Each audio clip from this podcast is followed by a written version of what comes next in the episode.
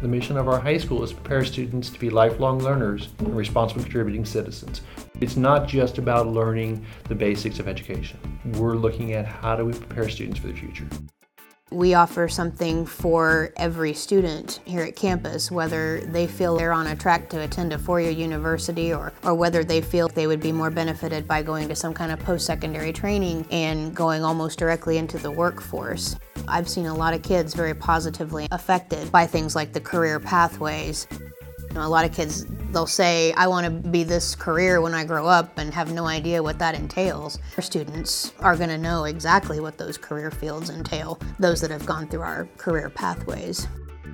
They're very beneficial, the career pathway classes. They give more of an understanding of what comes next, what comes after high school, because a lot of classes in high school are geared more towards learning the test. With the career pathways, though, you get a, a real world feel for what you're going to be doing. You get set up for what comes next, what's after high school. If college isn't your thing, you don't have to go to college, you can follow that career pathway and move straight into that career. It's a kickstart to whatever you want to do with your life. We've got students here that are taking CNA courses already. They'll be full-fledged CNAs by the time they graduate. We've got kids that are in our industrial technology and our automotive technology departments that are out working with people who are actually in the field. We have some students doing airframe maintenance. We have some additional students that are going into welding areas, medical assistant areas. Some of the students will finish by the time they graduate from high school. Some of them will need to go on for an additional year. But the idea is that when they finish, they will be able to go directly into the workforce. I realize that a very small percentage of my students are going to be auto mechanics. I know that going in. But if I can intrigue, interest, stimulate in terms of getting them in the industry, I've succeeded. Because you don't have to be an auto mechanic to be in the automotive industry. You could be doing the design work. You can even be an automotive instructor. But there's a lot of things you can do in the field involving cars without having to be necessarily a line mechanic having a student engaged in something that they're interested in doing is going to reflect in their other classes as well. If I can find a student that's interested in the medical field, but he's not performing in math and science, and I can get him engaged, then explain to him how important grades are for the career choice that he's making, then he becomes vested in the school, he gets vested in his own education, and then he's empowered to do all the work and perform at a higher level.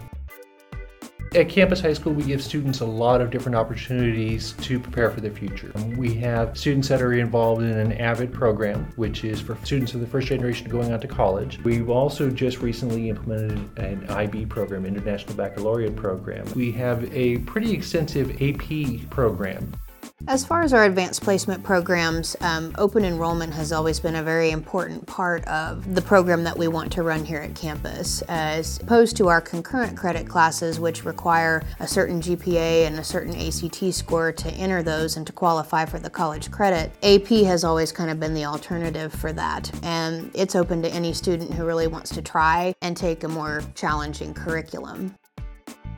Something that we've done that's that's nice with the IB programs, we do provide very open access, an exclusive program. It's something that uh, we invite any student or challenge to take on. There's no lengthy application process. Uh, what we have then is a mix of kids who have, who have been involved maybe in our in our technology side. They've been involved in the business management or entrepreneurship pathway. While at the same time they're able to complement those with that academically rigorous side. Uh, one of our best female students, for example, is in a welding class right now.